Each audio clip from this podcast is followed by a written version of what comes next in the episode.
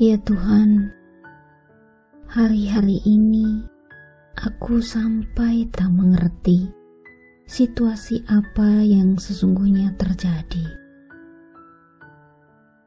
Dunia serasa kacau, manusia terkapar dalam ketidakberdayaan karena wabah penyakit yang merenggut banyak nyawa. Meski banyak yang muram, tapi aku belajar untuk mengerti dan mensyukuri tentang kebaikanmu.